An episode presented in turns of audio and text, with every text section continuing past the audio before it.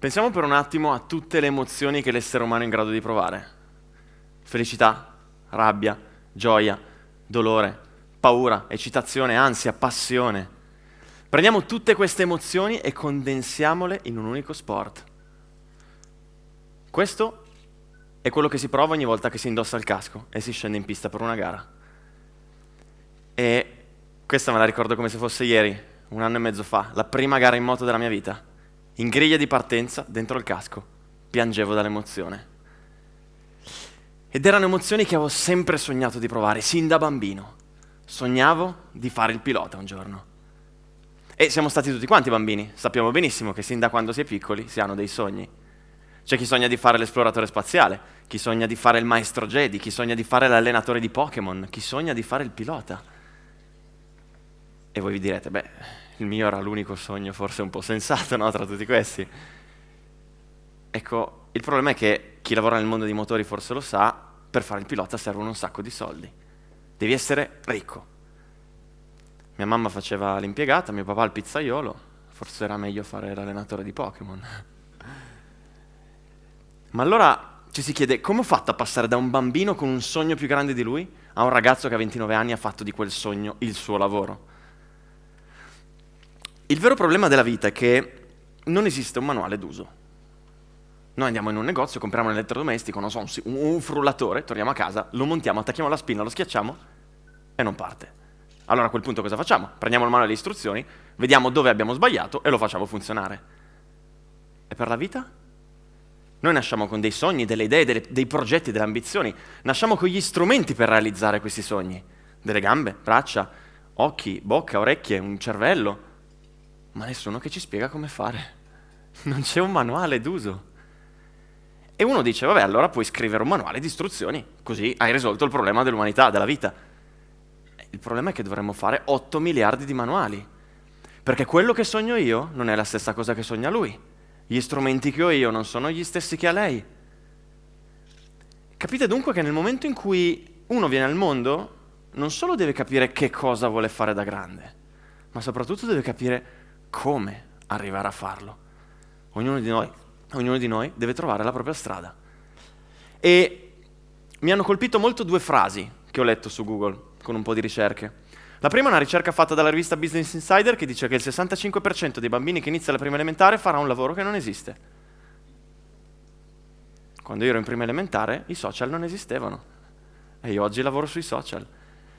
E l'altra frase che mi ha colpito molto è che non è la specie più forte o la più intelligente a sopravvivere, ma quella che si adatta meglio al cambiamento.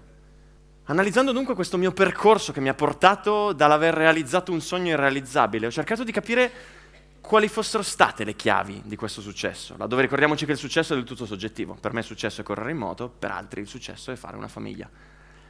E, ed è proprio quello di cui vi voglio parlare oggi in questo talk, raccontandovi la mia storia e facendovi capire un metodo che ho sviluppato per arrivare a realizzare i propri sogni. Avevo 16 anni quando avete presente quei giorni da ragazzini in cui siamo lì sul divano, abbiamo la PlayStation, la TV, un libro e non abbiamo voglia di fare niente. Si sta così bene là sul divano. Squilla il telefono, mi chiamano i miei amici e dicono Oh bella, vieni a giocare da noi? La mia voglia era pari a zero. Stavo così bene su quel divano. Ma quel giorno non ho detto di no, ma ho detto di sì. Sono uscito contro voglia, arrivo a casa loro e trovo lì per terra un volante buttato lì per terra per computer. Loro mi guardano e mi dicono: Lo vuoi? Lo stiamo per buttare via. Mio. Preso, tornato a casa, l'ho montato subito sul mio computer con monitor a tubo catodico, processore Pentium 2 del 95 e ho iniziato a giocare ai videogame di auto. E in quel momento ho capito perché volevano buttare quel volante. Faceva veramente schifo, l'avranno pagato 20 euro a un mercatino dell'usato e funzionava anche male, però mi divertivo come un pazzo. Passavo le giornate a giocare videogame di auto e me la cavavo anche bene. E così a quel punto ho detto, basta, devo fare il pilota, ho trovato il mio lavoro. Così mi sono messo a cercare su Google come diventare piloti ho conosciuto un ex pilota di Formula 3000, ci siamo messi lì a chattare su MSN Messenger perché all'epoca si usava quello, e la prima domanda che mi ha fatto è quanti soldi hai? Ho detto, boh, ci sarà da pagare un'iscrizione come la scuola calcio, ho guardato in tasca, ho guardato il salvadanaio, avevo 150 euro. E lui è scoppiato a ridere, fa guarda una stagione costa 100.000 euro, quindi non so dove vuoi andare, o sei ricco o non corri. non è facile da mandare giù all'inizio, però devi scontrarti con la, con la realtà, il mondo funziona così. Però mi ha detto, se tu hai un volante e un computer, puoi giocare alle gare che facciamo noi sul simulatore di guida. Il primo premio, un test su una vera auto da corsa. Ovviamente non ha neanche fatto in tempo a finire la frase, che già ero lì che mi allenavo, e ho iniziato a correre. Dopo qualche giorno questo mio nuovo amico mi dice, guarda, sai montare video? Ci piacerebbe che qualcuno facesse video delle gare che facciamo sul simulatore di guida. Non avevo la più pallida idea di come si montasse un video, però quel giorno non dissi di no, ma dissi di sì mi misi su YouTube, iniziai a cercare tutorial su come montare video, guardavo come li facevano in tv e cercavo di fare qualcosa di simile. Ed era veramente imbarazzante, perché io ero lì chiuso nella mia cameretta, immaginatevi un sedicenne brufoloso con l'apparecchio, senza neanche una fidanzata, con un microfono preso a 20 euro in un supermercato sfigato che urla e sputacchia dentro un microfono pensando di essere Guido Meda. E mi prendevano in giro tutti quanti per questa cosa. Però io mi divertivo ed ero felice e soprattutto stavo imparando un nuovo mestiere. La paga per quel lavoretto fu un computer nuovo, una nuova postazione più professionale. Passai settimane, settimane, mesi ad allenarmi, un'estate intera chiuso in casa ad allenarmi al simulatore e l'anno dopo vinsi il primo premio, un test su una vera auto da corsa. Quella mia passione mi aveva portato dentro il mio sogno. Pensavo di averlo realizzato, ero andato forte quel giorno, me l'ero cavata bene, così vado dal team manager, finita la sessione, dico allora come sono andato? E il team manager mi fa guarda sei andato molto bene, devo dire sei stato bravo, è la prima volta che guidi questa macchina, non ci aspettavamo questo risultato, io già lì ero che gongolavo, mi vedevo già, scuderia Ferrari, Alberto Nasca, nuovo pilota 2019, spostati Leclerc. E il team manager mi dice guarda dato che sei così bravo, l'anno prossimo pensiamo di chiederti solo 50.000 euro. Io avevo ancora i 150 euro del salvadanaio, quindi...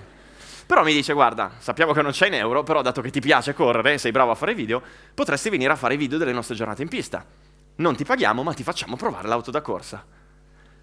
Loro stavano a Varese, io stavo a Torino. Dire di sì significava, dato che dovevo essere alle 6 del mattino a Varese e non avevo una macchina, non avevo i soldi per comprare una macchina, significava prendere il treno di mezzanotte da Torino, andare a Milano, arrivare alle 2 di notte, dormire 4 ore in stazione, prendere il treno per andare a Varese, andare a lavorare tutto il giorno per farmi 10 minuti su questa macchina da corsa e tornare a casa.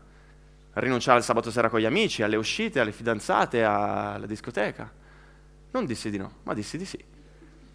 E quella mia intraprendenza fu apprezzata al punto che poi mi offrirono anche un lavoretto retribuito e iniziai a guadagnare i miei primi soldini. Gli anni passarono e si presentò un'occasione, un talent show per aspiranti piloti. Per farti prendere dovevi fare un video che li convincesse a prenderti. La mia esperienza nel montaggio video, che in quegli anni era sembrato una cosa fine a se stessa, mi permise di realizzare un video molto divertente con il quale mi presero e nel video mi ero anche vestito da donna impersonando mia madre disperata perché suo figlio, cioè io giocavo tutti i giorni ai videogame, quindi prendete mio figlio, vi prego. L'esperienza accumulata sui simulatori di guida e in quelle prove sulle auto da corsa mi permise di vincere il primo premio. Il mio conto in banca era passato da 150 euro, che erano sempre lì perché non avevo i soldi per fare niente, quindi erano quelli lì, a 15.000 euro. Avevo tra le mani un'occasione d'oro. Mi ero appena laureato, a casa il rapporto era disastroso, ero depresso, facevo una vita schifosa, d'inferno, avevo degli amici a Milano, sapevo fare un lavoro, avevo delle conoscenze nel motorsport, così ho deciso di mollare tutto, trasferirmi a Milano e prendere i video che facevo sui simulatori di guida e proporli nella realtà. E iniziai così ad andare a bussare a tutte le porte, organizzatori di prove libere, campionati, piloti, team, scuderie, per proporre i miei servizi video. Questa era la mia vita passavo le giornate davanti a un computer a montare video mangiando minestrine, perché quello mi potevo permettere, però ero felice, facevo un lavoro nel mondo dei motori. Era un passo verso il motorsport, sperando che qualcosa potesse succedere. Il vero problema è che ero entrato in un loop. Di giorno a casa montavo i video, il giorno dopo ero in pista a girare video, a casa a montare video, in pista a girare video, a casa a montare video, in pista a girare video. Era un lavoro bello, era figo, però per quattro anni ho fatto la stessa cosa e non si muoveva nulla intorno a me nessuna speranza di poter diventare pilota. A quel punto capii che bisognava uscire da questa routine. E un giorno arrivò la mia fidanzata, cioè la fidanzata dell'epoca, adesso la mia ex, cioè all'epoca ci amavamo, adesso purtroppo è finita come è finita. Arriva lì e mi dice, voglio fare un corso di teatro, ma accompagni? E dico, cioè, io voglio fare il pilota, che cacchio me ne frega star lì col teschio, essere o non essere. Non dissi di no però, dissi di sì. E iniziai un corso di teatro, che non c'entrava nulla col fare il pilota però mi divertivo. Nel 2016, qualche anno dopo, un giorno in cui non avevo nulla da fare, penso l'unico degli ultimi sei anni, mi misi lì e iniziai a smistare il materiale video e vidi questa, che per chi se ne intende di motori forse capisce, chi non se ne intende gliela spiego, questo pilota sta per cadere, ha lo sterzo chiuso, non ha più grip davanti. Questo pilota è riuscito a salvare la moto da una caduta certa e ha fatto una manovra incredibile. E quando ho visto quella manovra ho sentito il bisogno di raccontarla a tutti. Tutti dovevano sapere quello che era riuscito a fare questo pilota. Così mi misi lì nella mia cameretta e girai un video. Non mi ero neanche fatto la barba, una roba oscena. E l'esperienza del montaggio video, unita all'esperienza nel mondo dei motori, unita all'esperienza nel teatro, mi ha permesso di realizzare un video che fu visto da 120.000 persone. Quel video era diventato virale, mi era esplosa una bomba tra le mani. E fui colpito, dissi, wow, ne voglio fare un altro ne feci un altro, poi due, poi cinque, poi dieci, poi venti, poi cinquanta. Nel giro di un anno arrivai ad avere 50.000 persone che guardavano i miei video. Nel giro di due anni e mezzo queste persone erano diventate 420.000. E con quella visibilità le aziende iniziarono a contattarmi per propormi moto, caschi, tute, guanti, sponsor, budget, denaro e in quel modo totalmente imprevisto ero riuscito a realizzare finalmente il mio sogno di correre fermiamoci per un attimo a pensare.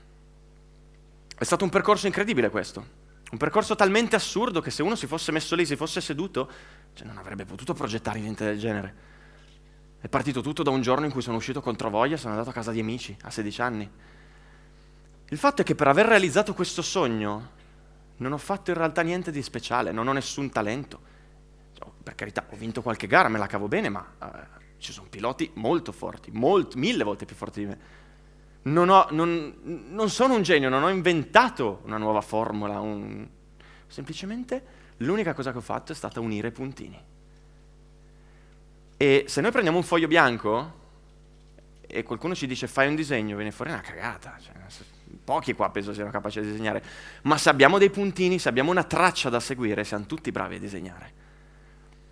Questo dunque mi ha fatto capire qualcosa, che è quello che vi voglio raccontare in questo talk, che nessuno di noi è in grado di realizzare un sogno partendo da zero da un foglio bianco e progettando un percorso. Quello che noi dobbiamo fare in quel foglio è andare a mettere dei puntini, una volta che ci sono quei puntini, e unirli. E come si creano questi puntini? Ho scoperto che questi puntini si creano nel momento in cui noi usciamo dalla nostra routine nel momento in cui noi facciamo qualcosa di diverso dal solito. Ci piace il jazz? Andiamo ad ascoltare un concerto metal. Ci piace il golf? Tranquillo, calmo. Andiamo a vedere un incontro di wrestling dove si picchiano fino alla morte. Quel giorno non c'è nessuno dei nostri amici che può uscire. Prendiamo e andiamo a una mostra di cui non ce ne può fregare di meno. Perché nel momento in cui facciamo qualcosa di diverso, nel momento in cui usciamo dalla nostra zona di comfort, che si presentano le occasioni, le occasioni che poi diventano quei puntini che una volta che andremo a unire ci si presenterà davanti il disegno. A questo punto gli errori che si fanno possono essere quelli di pensare che uscire dalla comfort zone sia prendere un aereo, andare dall'altra parte del mondo, mollare famiglia, lavoro, amici, casa e cambiare vita. Quello non è uscire dalla comfort zone, quello è fare un salto nel buio andare nella zona di terrore. Uscire dalla comfort zone significa fare ogni giorno qualcosa di piccolo, ma diverso da ciò che siamo abituati a fare. L'altro grosso errore che si fa in questi casi è quello di attribuire queste occasioni, il successo, i buoni risultati alla fortuna. Fortuna è quando tu prendi un dado, lo lanci una volta ed esce 6. Quella è fortuna, quella è quella che chiamiamo botta di culo. Ma se tu quel dado lo prendi e lo lanci 100 volte, quante volte ti esce 6? Questa è una differenza veramente importante. E l'altra grande differenza è che voi sentendo questo racconto, che è stato qualcosa di incredibile, perché se io non fossi uscito quel giorno contro voglia e non avessi preso quel volante, se non avessi cercato su Google come diventare piloti, se non avessi detto di sì a imparare un nuovo lavoro, se non avessi detto di sì a prendere un treno, dormire quattro ore in stazione, se non avessi detto di sì a fare un corso di teatro, che a me che cosa cavolo ne frega il teatro, tutto questo non sarebbe successo. Il fatto è che io vi ho raccontato le occasioni che sono andate bene, ma non vi ho raccontato quelle che non hanno portato a nulla. Di uscite contro voglia ne ho fatte centinaia, ma solo una è stata quella fondamentale. Di persone ne ho conosciute 10.000, ma solo 3 o 4 sono state quelle fondamentali.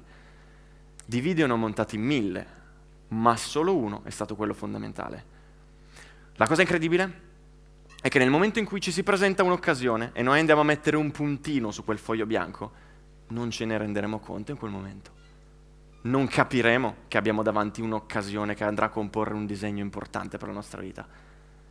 Lo capiremo magari ad anni di distanza. Quell'uscita contro voglia che ho fatto a 16 anni, quel giorno mi è sembrata inutile, fine a se stessa. Cinque anni dopo mi era sembrata inutile. Soltanto oggi, dopo 13 anni, ho capito che quello è stato il giorno più importante della mia vita.